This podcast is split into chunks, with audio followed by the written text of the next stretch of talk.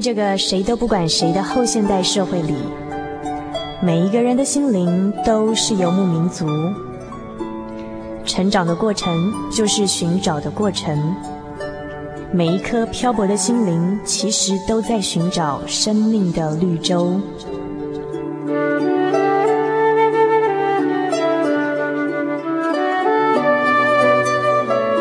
行走在这个城市的荒漠里，你也许想邂逅一群与你一样的心灵的游牧民族，交换过往的孤寂，探索永恒的方向。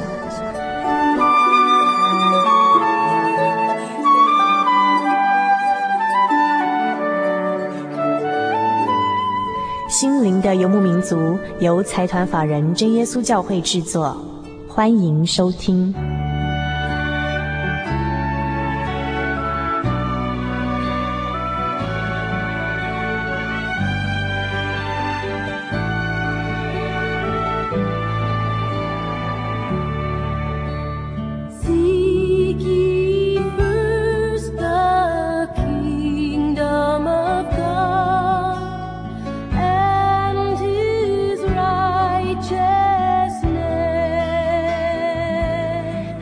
位亲爱的朋友们，大家好！又来到我们心灵的游牧民族每周在空中与您相会的时刻了。我是主凡，嗯，那么在我们今天的节目一开始呢，我想先在这边跟几个朋友打声招呼哦。一个是位于这个，我看一下哦。哦，首先是一位位于台中的这个朋友，他说他是一位处于迷惘中的高中女生。那么他说，我一直想好好了解圣经里的含义。以前我是不怎么样在意宗教的信仰，但是现在我诚心的希望能得到神的救赎，并不是因为做了什么坏事，只是单纯的希望神能够爱我，让我感到迷惘时不至于走错路。在一个偶然的机会里面，透过 FM 九九点一哦，这个我想是呃台中的朋友，这个就听到了这个节目之后呢，便马上提笔写信，希望能够教教我有关神的一切事情。那么这位处于迷惘的愿主呢，我想说其实。嗯，在年轻的时候，常常会觉得自己有点迷惘，然后也许说不晓得不晓得说该怎么走。那么在迷惘的时候，也担心会走错路。但是希望神领引领我们的脚步，我们可以在祷告中交托给神。那如果说有在收音机前面的朋友们，嗯，有像这个愿主一样，希望多了解圣经的含义的朋友们，呃，其实我建议说可以参加函授的课程。那如果说你有兴趣的话，我们节目会呃帮您。代转资料到函授中心，请他们呃有这个相关的资料可以寄送给大家，所以您可以来信到我们节目当中，我们将帮您做这样的服务。台中邮政六十六至二十一号信箱，传真号码零四二四三六九六八，注明心灵的游牧民族节目收哦。好，那么。另外还有一位是嘉义的瑶瑶，嘉义的瑶瑶说，某天无意中听到您的节目之后，即成为了忠实听友。虽然最近才参与，而且并不是教徒的我，但是真的很喜欢很喜欢这个节目。也谢谢您在每个星期天的晚上，有着甜美的声音陪伴着我。那么，呃，嘉义的瑶瑶说。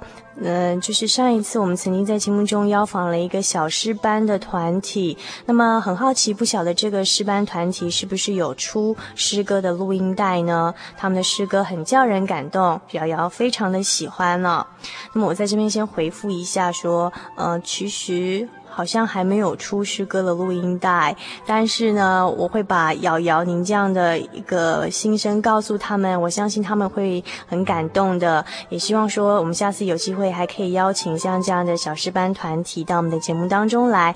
也许说有机会呢，我们也可以帮他们录一些诗歌，这样子，像瑶瑶这样的听众朋友们就有耳福了哦。然后，嗯。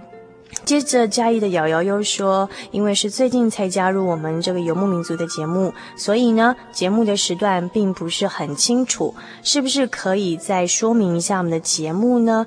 好，那我在这边呢再说一次哦，就是我们心灵的游牧民族这个节目呢，在全省各地的播出频道以及时段分别是北部人人电台 FM 九八点九。中部大千广播电台 FM 九九点一，东部的花莲调频广播电台 FM 一零七点七，是在每星期天晚上的九点到十点钟播出。那么在高频地区的朋友，请收听港都电台 FM 九八点三。在每星期天的凌晨零点到一点钟播出，还有呢，嘉义地区的朋友，请收听 FM 九五点四声辉电台，在每星期天晚上的十点到十二点钟播出。好，那么如果说您还呃还这个来不及把它记清楚的话呢，那么欢迎来信到我们节目当中，我们会把相关的资料寄给您。台中邮政六十六至二十一号信箱，传真号码零四二四三。六九六八，著名心理的游牧民族节目收哦，也欢迎给我们您对我们节目的意见。好，那么嗯，接下来呢，我们要进行生活咖啡馆的单元，不要走开哦。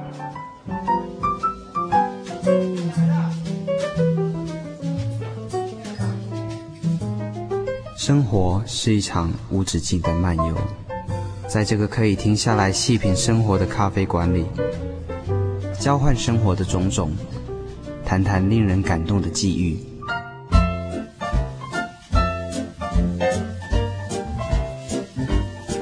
让我们一起展开心与灵的对话。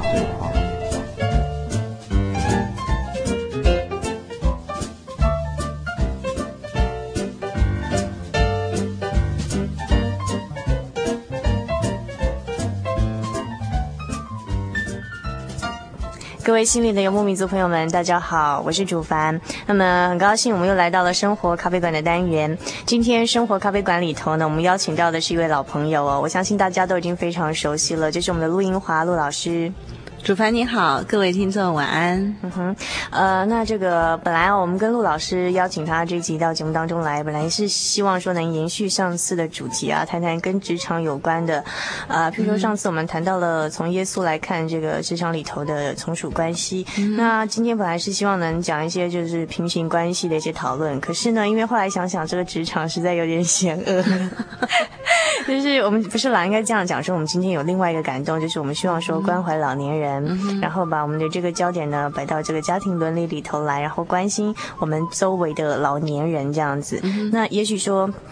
这个等一下可以请教陆老师哦，就是我相信说我们的听众朋友也许说比较年轻，嗯、但是呢，也许说随着我们自己的年岁渐渐增长嘛，就是随着我们渐渐长大的时候，会发现，嗯、呃，可能自己的父母亲或者是呃祖父母就年纪更老了，然后我们可能在这个长辈的相处上会遇到一些挫折或遇到一些问题。嗯、那所以今天我们希望说，呃，借由这样的一个主题来跟所有的呃年轻朋友一起来思考说，哎，老年人他们可能在生理上、心理上遇遇到的一些状态，然后还有呢，就是我们应该怎么样去这个用关爱的这个爱心对待他们？因为圣经上有说嘛，对不对？孝敬父母是我们的这个非常重要的一个诫命啦。那第一个想请教陆老师的问题就是说，嗯，我我觉得啦，在自己周遭的朋友会发现一些现象，哈、嗯，就是说可能还在念书的朋友，或是刚出来社会的朋友，也许说，哎，好像才正要往事业上冲，嗯、或者才正要去进修更高的学业的时候。会发现，在突然之间，哎，父母或者是家里的某一个长辈突然注定医院状况，对，对，出了一些状况，然后。在你没有办法想象的时间，用非常快的速度，可能就是离开这个世上，或者是说，呃，突然的这个没有一些知觉，或是在神智上有一些，呃，跟以前完全截然不同的状况。那我发现说，这个状况不只说是呃长辈自己要调试一个年纪的增长，我觉得年轻人其实也需要很大的调试。对对对。譬如说，发现说自己的嗯父母亲不再像小时候所看到那么强壮，一个大树，对，遮阴遮雨，对对。对对对，完全不一样的感觉。我不晓得说，呃，一路老师你自己说，我相信你自己也曾经走过这段路程吧，也正在走啊，也正在走。可不可以跟我们分享一下你自己的经验？其实像我们这个年龄，大概就是三明治，上有老，下有小，嗯哼，哎，就是中年人，大概就是被夹在中间三明治的阶段。嗯、那我目前是跟母亲同住，那我们很多的朋友也都有这样子的一个担心哈。那看到父母年龄渐长，然后。呃，身体日渐衰弱。说实在话，那种心中的忧愁哈，实在是很难以形容。你是说老年人心中的忧愁，还是我们自己、嗯、为人子女的？对，我觉得是这样的。尤其哈，呃，很多人就是父母一通电话啊，家里又出了状况，然后你就必须摆下俗事，然后就一定要赶回家。大家都疲于奔命，但是事实上，嗯、呃，这好像是一个必经的过程。是是，那我相信我相信说，在今天的节目当中，非常适合让陆老师来跟我们一些分享哦。就是说，因为我快进入老年了。啊，不是不是不是，我是说，既然说陆老师有提过说类似这样的一种心理难过的经验，嗯、不过我相信就是说，我们可以去感受一下，就是说，第一个，我们在今天的节目当中可以去思想一下，呃，就是虽然说我们可能都还算是比较年轻的一辈，是，但是我们可以从老年人的角度来思考，说他们心里真正想的是什么，他们真正需要的是什么，然后他们的生理。状态会影响到他们的心理跟他们的需求到底在哪里，然后。就这样的了解之后，我们再接着可以谈到说，呃，那我们得了这些认识之后，我们自己该以怎么样的态度去应应，或是怎么样的态度去对待我们的长辈？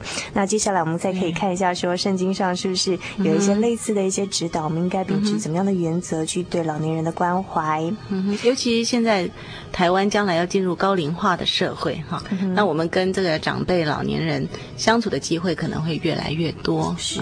所以不只是家里的长辈，我觉得这个题目主凡定的非常的好。嗯、事实上就是我们周遭的，而且日光之下没有新鲜的事情。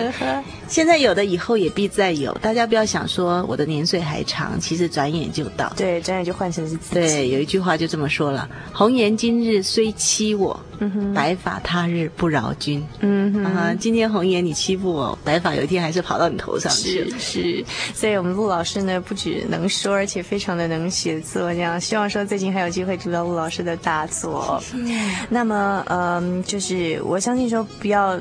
不只是说像陆老师说的，把时间放长一点，也许十年、二十年、二三十年之后，就是自己可能会所有的生理跟心理状态。嗯、我们从现在这个角度来看好了，有一句话叫做“子欲养而亲不在”。我希望说我们。预防这样的遗憾，就从现在做起，就从我们身边的老人开始去关怀起，不要让自己在将来，在这个猝然的一个很状况哦，就是完全没有准备的情况下，也有了有了类似这样的遗憾。对，我们听了一段音乐之后，马上回来跟陆老师分享说，哎，跟家中的父母长辈相处的可能会发生到的一些状况跟问题。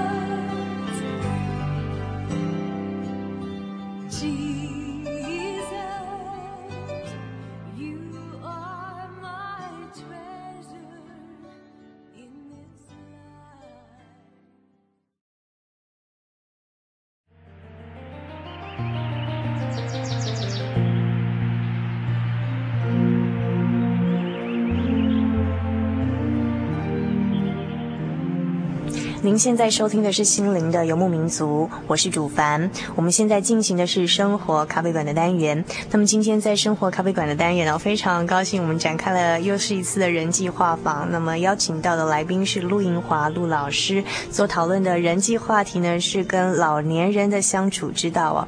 那么刚才跟陆老师已经谈到了说，我们希望说，呃呃，子欲养而亲不在这样的遗憾不在我们的身边，也希望说自己预先去认识到二三十年之后的自己。可以思考自己二三十年之后的样子，我们现在的脚步呢，也许呢就会不一样这样子。是。那么第一个想跟陆老师分享的是说，嗯，我们先从老年人的身体状况来讲好不好？好。就是说，嗯，譬如说，我们也许会发现说自己的父母亲或家里的长辈。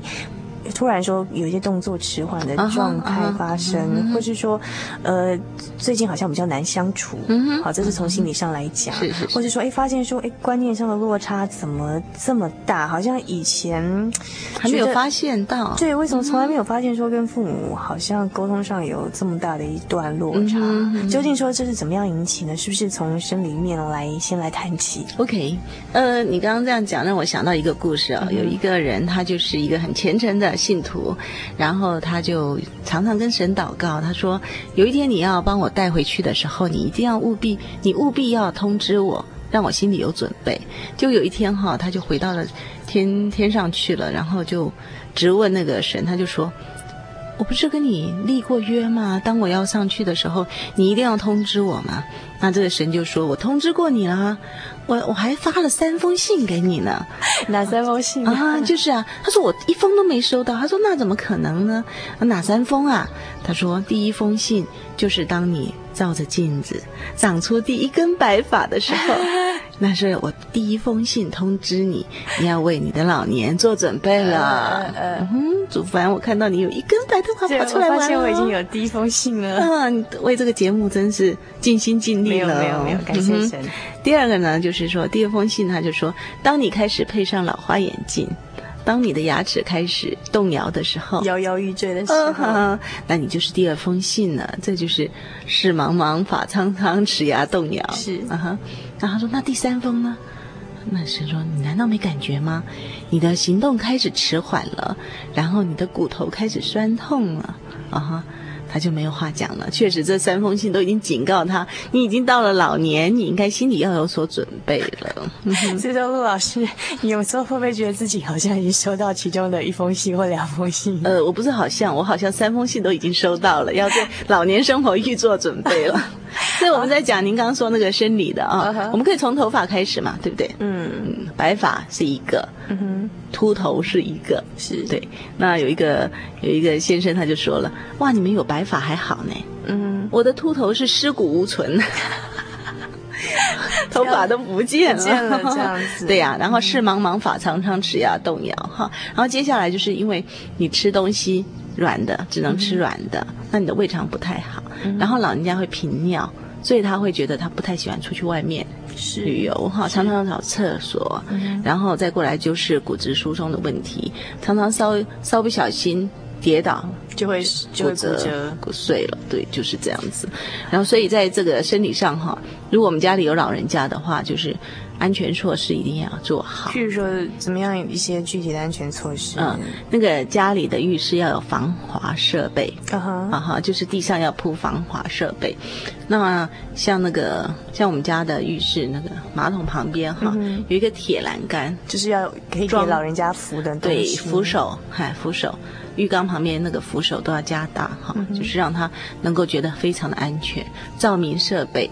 然后在他行经的路路上要尽量少那种障碍，这样在这个生理上在帮助这些老人家。嗯哼，嗯哼，所以刚刚您说生理就从头到脚就是这个样子了。那还有一个就是，呃，有人就这样开玩笑，他说，嗯、老人家就是坐在电视机前面睡着了，躺在床上睡不着的那个人。哦所以我们有很像听起来像是在不该睡觉的时候睡觉，然后该睡觉的时候又睡不着。嗯嗯、尤尤其有一些很年轻人哈，他不了解这一点，他会数落老人家。嗯哼，啊，你电视都开着，你又不看，你又睡着了，你开着干嘛？其实他也不是故意的。对，他就是这样子。啊，还有就是他的睡眠时间减少，常常早半夜醒来，哎。游园走一走，然后再去睡觉。有时候又睡不着，但是四点多就起来了。但是早上十点多又开始打瞌睡了。我记得有一次，一个老人家他说：“我现在才知道哦，为什么？”我爸爸那时候都凌晨起来在那边园庭园里面散步，因为他现在也是吗？对，所以真的日光之下没有新鲜的事。当我们在看老人家的时候，我们多一分尊重哈，跟体谅哈，我们将来就会恍然大悟，就是哦，原来当初的状况是这样。是的，我到现在我自己倒是很想了解一点，就是说当呃家里这些长辈他们自己，因为我们看到的是外在的身体状况，刚、uh. 才陆老师所描述到的都是一些我们可观察到的现象，uh. 但是我有时候会很想。体会一下，说站在他们的立场，就是当他发现说，哎，自己不再年轻，或者是当他已经意识从他的身体状况意识到说他已经渐渐的老化的这样的一个事实，有有时候就是有点残酷。那他们自己怎么样去调试呢？因为我觉得说，我们在面对长辈的时候，看到他们，哎，好像不像以前那样一棵大树，大树好像有点有点老了，好像有点这个凋零的感觉。我们自己都需要一番调试，就像陆老师刚刚自己讲说，看到自己母亲或怎么样，自己心里头也会有点难过，对？那我们我们都需要调试了，何况是老年人他们自己呢？那在他们面临到这样的生理状况的时候，他们的心理有怎么样的改变？那是不是请嗯陆老师就你所观察到的一些现象来跟我们做一点分享？好的，其实哈，就身体上来讲，老人家他还有两个特征，你可以发现有些老人家很喜欢吃药。他只要一点不舒服，他就吃药，对，一直不断的在取药，那是一种安全感，哈。那其实他拿药，有些医生也是说，那没有办法，器官退化，你吃了也是一样，哈，只能维持。那有些老人家就拒绝，啊，他就是排斥，他不喜欢检查，不喜欢上医院，他不愿意去接受这样的一个资讯，那是对死亡的一个害怕。哦、oh. 啊，对，所以你就可以发现到有两类截然不同的现象，一种是拼命去拿药，一种是拒绝去看病。对，当然也有中间的，就是说像我们这样子，嗯、啊，对。那在心理上哈，这是非常重要的一点，就是老人家他是相当没有安全感的。嗯，啊，你可以发现到那些老人家哈，呃，不能讲那些。也许是我们这些老人家，啊，他呢非常没有安全感。第一个是因为他的健康失去了。当他开始开始发现他行动迟缓的时候，他只要跟老年轻人在一起，他就觉得我老了，我不重用了。所以当家族孩子们想要出去旅游的时候，很呃身体健壮的老人家当然也有哈，大部分老人家会觉得懒得跟了，都会讲你们去就好。好，真的是懒得跟吗？还是他不是？他心里想，可是他发现他身体不能，因为你们去的地方。好，他也许体力不济，是他还有就是我们刚刚讲的频尿的问题，是还有行动上缓慢的问题，然后他就会担担心会受到这些年轻人的轻视跟藐视，就是说啊，他给你了，你怎么不走快一点？然后人家都在等你，对，麻烦。那有些年轻人会表现这样子出来，那他们就会呃抗拒，以后就不不再跟年轻人一起出出去了哈，不再家族性的那个，所以他宁可在他所熟悉跟安全的环境。好，这是一个，嗯哼，不安全感。对不起，我打岔一下。嗯、如果说站在晚辈立场，这个时候是应该设计一些老年人也能参与的活动。对对，就是说，呃，比较近一点的地方，然后这些年轻人设计的活动呢，呃，每一个人大概都要有一个共识。就说哦，我们到了那个地方要去找厕所哦，啊哈，我们到了那个地方，我们要缓一缓，是是是，哎，对，就大家有这个共识，没有一种不耐烦的那种心情的话，那老人家会觉得自在，嗯、他以后才会愿意跟你们出来走一走。所以说，其实让老人老人家有机会多出去走走，我们陪他们散散心也是蛮好的，对不对？哦，不是叫也是蛮好，是非常好，哦、因为你要知道哈，不要说老人家，我们年轻人也一样，如果他一天到晚都关在家里面。好，他他从电视得到资讯，或从收音机得到资讯，那他的他在很狭隘的一个地方，那他的注意力在哪里？他将来的注意力就是在他的儿女、嗯、他的孙女哦，然后他就变得心胸比较狭隘，因为他没有看到开阔的世界，是是，所以带他往外走是一个很必要的呃一个方式。第二个就是哈，也是因为这些他不被重视，他觉得他已经老了没有用，所以他抓东西。那孔子曾经讲过啊，“及其老也，戒之在德。”嗯哼，你知道这个“德”就很很奥妙的一个字，他要抓东西，嗯哼，抓名、抓利、抓地位。我所这个这个权势地位不一定说社会上的，他在这个家族他有地位，是不是在家庭里头的地位，长者的地位，或者经济大权哈，或者是什么，他就会。呃，他抓到这些，他会觉得比较安全。是，所以有一些孩子跟我讲说，为什么我那个爸爸突然变得很爱钱，或妈妈，哈，我们要买生日礼物或带他出去吃个饭，啊，我说我也是带他去很好的餐厅啊，我也是买很好的礼物啊，他为什么说他要折现就好？嗯，好，那孩子觉得说怎么这么。怎么这么爱钱啊？对啊，享受一下这个人，这个有时候享受一下这片刻的欢愉嘛。对，但是你要知道，老人家他的安全感就是钱，因为他对未来有危机感，好，他对死亡有畏惧，那他对周遭的人，因为经过这些人生的风雨，他不知道他的儿女是不是会有意外啊，或者什么，他有忧患意识，嗯、所以你给他钱，他手上有手头有钱，是一个安全感。他就很高兴。对，嗯、所以像这样的孩子，我通常是建议他你双管齐下。嗯哼，好，你就给他一部分金钱，然后再带他出去玩，嗯，好，出去吃个饭，什么都好。哦，哎，就是你要去满足他这个部分，嗯、因为这是他一个很强烈的不安全感，是危机意识。是，是。那么还有就是因为这些东西失去了。那他的失落感也是很强烈。嗯哼哼哼哼哼。所以说，我们是不是站在年轻人的呃立场说，在奉养老人上面，除了说金钱上的呃一些让他们在物质上觉得有安全感之外，嗯、在心理上应该给予怎么样的支持呢？那我知道其中一点嘛，像刚才陆老师有讲说，他们怕被年轻人轻视。那圣经上也有勉励我们说，不可以藐视老年人嘛。对。对那除了这些之外，是不是陆老师，你觉得说，你们年轻人还可以站在怎么样的角度去同理我们的呃长辈呢？嗯哼，当然呢、这就是我们要敬重他。说实在话，年轻人在跟长辈相处的时候，需要多一分忍耐，哈，因为老人家他比较啰啰嗦，嗯，然后。他非常的啰嗦，呃，不能说他非常啰嗦，就是说，因为这样，他不断的去重复这些事情，哈，还重复他的过去的回忆。那我们很多年轻人就说：“哎呀，听过好几次了，来讲，你就很烦哈。”好像是哦，是吗，就觉得很烦。其实你要知道呢，他讲，他讲，老人家还有一个特色，嗯，啊，这个特色我好像也慢慢会有了哦，嗯、就是小时候的事情记得很清楚，昨天的事情忘记了。哦，这上个礼拜对忘记了，所以有一次哈，有一个女儿就跟她妈妈讲了：“你怎么那么奇怪？昨天跟你讲的哈，嗯，你就忘记了。可是一个礼拜前的事情，你却记得。嗯，好，这个妈妈呢，可可也挺幽默的。好，如果你以后要我今天今天做的事情，请你一个礼拜以前就跟我讲。”这老人家的幽默是很不简单哈，所以幽默的老人哈，刚刚我们有聊过，说哈，其实我们在说一个人，一个老人家真的啊、呃，很和蔼可亲啊，对人非常的好啊，不计前嫌呐，他活得很快乐、很开朗啊。嗯，这个不是天生的，不是说他经过的经历到这里，他一定这样。嗯、老人有一句话他说哈，老人家的时候，当我们是老人家的时候，我们的呃态度。是修养来的，嗯哼，嘿，是你经过自己的自制能力，你的修养，你才能够变得那么和蔼可。我觉得这一点可能需要稍微解释一下。嗯，就是说，因为我们整年岁的增长，我们势必会对我们的经验，我吃的盐比你吃的饭多，是不是？我走的桥比你走的路多，老人家有这份的经验啊，做他的一个呃，他觉得自己引以为豪的地方。嗯，那还有就是。呃，他会讲说，我看的事情会看得比你透彻，我会比较了解。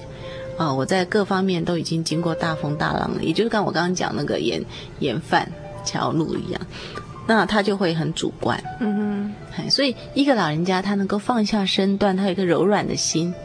那是他的一个自省能力、自觉的能力。所以一般来讲，就是说啊、呃，老年人比较嗯、呃、不容易具有自省的能力。对，他比较固执，嗯、哼所以这及其老也戒之在德。德这个德不是跟我们讲权力名位之而已，他还有就是你的经验，就抓紧不放。哈，一讲起来就是说我们那个时代哈怎么样？你们怎么这个样子？好像常听到老人家有这样的口吻。对呀、啊，所以他抓的是还有他的经验。嗯哼，戒之在德，那你德，你能你能不能放？这就是要智慧呀、啊，自省能力、自觉能力呀、啊。嗯哼。就是这个样子。嗯，好，那呃，我觉得我们可以先听一段音乐，马上回来。那在听音乐的当时，我们不妨你想象一下说，说是不是说我们在跟呃老年人的相处上，有我们刚才所讲的这些状况，有没有像我们刚才所观察的现象这样子？也不妨想想看，也许说过了十年、二十年之后，我们现在看到的呃长辈的模样，可能就是我们的模样。因为刚刚陆老师已经讲过了，日光底下没有新鲜事，已经有过的事情，以后不以后必定会再有哦。我们现在先来欣赏一首。音乐。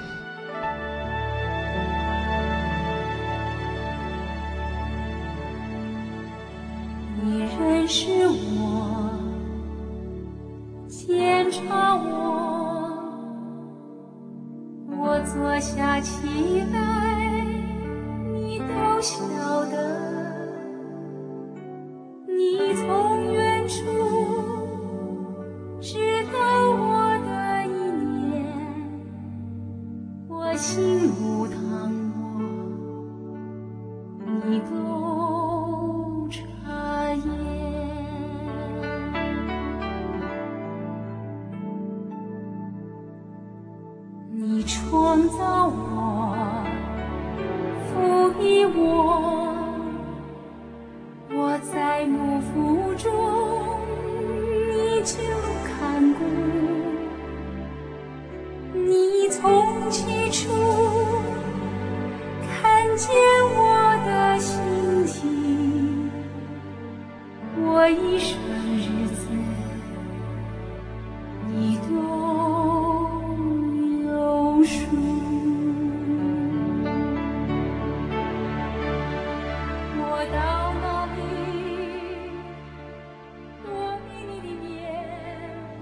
各位朋友们，大家好！您现在收听的是《心灵的游牧民族》，我是主凡。我们现在进行的是生活咖啡馆的单元。那么刚才我们今天的特别来宾陆英华陆老师已经跟我们分享了老年人在生理上、在心理上可能会有一些状况，嗯、那如何要这个创造更好的一些家庭生活？那所以我们现在想跟呃陆老师来分享一下哈。第一个就是想请教陆老师的是说，呃，如果说站在年轻人的角度，或者是说如果说刚好啦，刚好如果说我们的听众他自己本身是比较年长的人。那我们对老年人该怎么样勉励他们呢？嗯哼，老人家其实哈，呃，社会上对这个话题目前也是谈论的蛮多的哈。第一个是老身，哈，老身就是自己的身体、嗯、要老空根呐，要健康哈。因为哈，那个健康，我们我们常这样讲啊，如果说你的财产是一亿的话，健康是那个一。嗯哼，嗯哼，其他都是零这样子，对，其他就归零了。你没有这个一，其他就归零了。嗯，所以健康很重要，老人家的老年保健很重要。那第二个是老本。啊，就是基本的物质需求也是要有的啦。对对对对对，这里我常常有时候在做这种老年辅导的时候，我才会跟他们讲说哈，如果你的儿女要给你钱，就是说他开始工作要给你一点点的微薄的那些零用金也好啊，嗯、养老的也好，你一定要收下来。嗯、有很多父母亲是很善良的，他就说不用了不用了，我够够够哈，你们要需要奋斗，你留着。其实我是我是建议这些老人家哈，他们给你五百六百没关系哈，你不是在意钱的多少。那你可以积少成多，将来他哎带孙子回来的时候买个东西给他，这些也都很好。是是，你不一定要吃到自己老本，所以要有这些理财的观念哈。第三个是老伴，好了，少年夫妻老来伴哈，所以这个老伴是很重要的。那第四个就是老友。好，老朋友，老朋友，你知道吗？人哈一天要讲一万多个字才会健康啊！啊，一万多个字哦，啊，是是是，有这样的一个说法。那你看他不跟你唠叨的话，他就是要跟朋友讲话。嗯嗯。那你总不希望自己父母没有话讲，然后就变得比较自闭，对不对？难怪陆老师这么健康。哦，是啊，讲的太多了，我会不会把老老年的话都讲完了？老友哈，最后一个他们讲的是老狗哈，老狗是忠实的，但是其实就是一种兴趣，有一种兴趣自己哈，不管你是早上起来做什么太极功也好什么的。这些，所以老老狗暗示的就是你的一个嗜好，对，一个现在说真的要养一只老狗，对对对对，所以老人家其实这些哈，这五老五宝要重要要注意。那至于年轻人哈，家有一老如有一宝，父母亲有时候在看事情给我们的建议或者他的谨慎或者什么，其实是蛮好的。那但是当然，我刚刚说过，我们老人家有一些，我们我们这些老人家有一些弱点哦，比如说比较唠叨啊，哎。比较重经验呐，那年轻人呢？说实在话，你就是要注意两点。嗯哼，第一个就是在礼貌上要尊重，是老人家很重视，呃，这这个部分就是你是不是很敬重我，让我觉得尊重。对对对，那让我有觉得呃。我存在，我被敬重，我存在哈，老人家这个观念。然后另外一个就是说，对老人家要忍耐，要多一份耐心嗯啊。圣经上有讲嘛哈，强壮是少年人的荣耀啊，然后白发是老年人的冠冕。嗯哼，所以年轻人是身强力健，很有冲劲，那老人家当然就是行动迟缓了。那我们我们既然这么年轻，我们就多一些忍让。嗯哼，谢谢刚才陆老师给我们两点哦，一个是尊重啊，对老年人要尊敬；那第二个就是嗯，忍耐，对忍耐哈。那我相信我们把这个尊敬跟忍耐的心都存在自己的心里头，然后在回家面对自己的长辈的时候，就以这样的心啊对待他们。那么嗯，最后我想说以简单的一句话，然后还是回归我们的圣经吧。哦，圣经箴言里面有讲哈，就是说父母老了也不可藐视他。嗯哼，为什么会提到这一点？就是我们刚刚也是讲到这样子的分类嘛，哈，就是年轻人当然身强体健了，呃，所以人家这样讲了，父母想子，长江水，嗯哼，只想父母一阵风。父母对孩子的爱是这么样的长远，对对。那父母儿女呢？有时候只是想一下妈妈爸爸这样而已，想一下长辈，很短暂的时间。嗯、这你叹了这口气是非常无可奈何，嗯、对不对？嗯、但是真的是没有办法。所以在我们可以的时候哈，我们尽量的孝顺。那我常跟学生讲，呃，《论语》说孔呃父母之年哈，不可不知，一则以喜，一则以悲哈。那我们说子欲养而亲不待，其实现在很多时候是因为。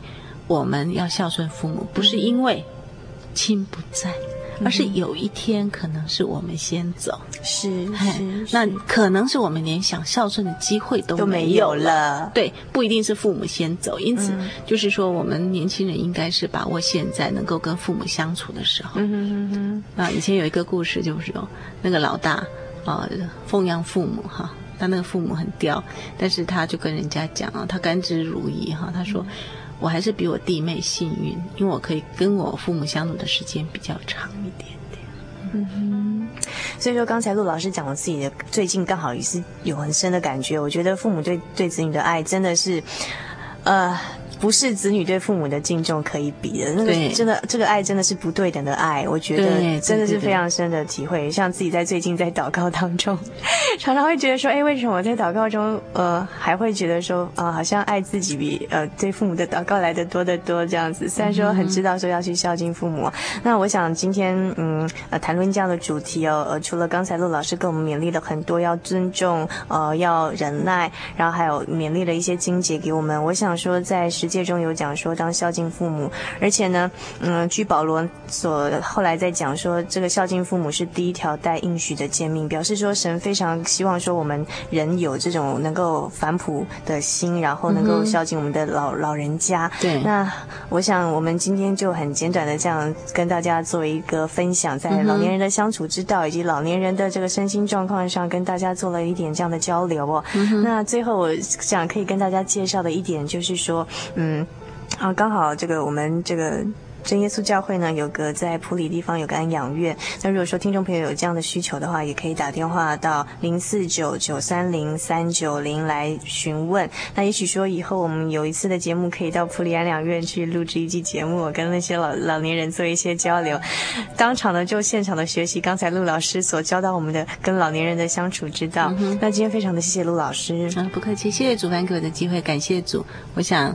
神会祝福大家。假假如我们都有一份这样对人的尊重、对长辈的爱心，我想神的恩典慈爱必与我们同在。嗯哼，好，那我们接下来请听一段由陈景荣传道所带来的圣经小百科。今天非常谢谢陆老师，也希望所有的听众朋友们能把我们今天在节目当中一些美好的讯息啊，给呃寄到一些，我们也觉得很高兴了。那如果说你对我们今天的节目非常的有兴趣的话呢，也非常欢迎来信到台中邮政六十六至二十一号信箱，或传真到零四二四三六九六八，著名心灵的游牧民族节目收，那你就可以跟我们索取我们今天的节目卡带哦。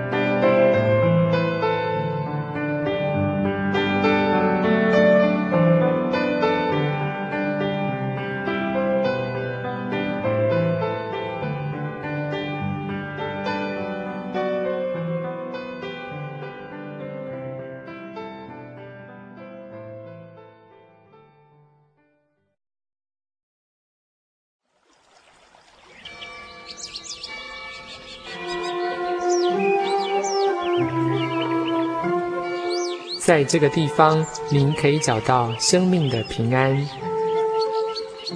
在这个地方，喜乐就像泉水一样源源不绝。真耶稣教会总是敞开大门，欢迎您的加入。耶稣的爱是你我都可以享有的。真耶稣教会，台中邮政六十六至二十一信箱。欢迎来信，愿您平安。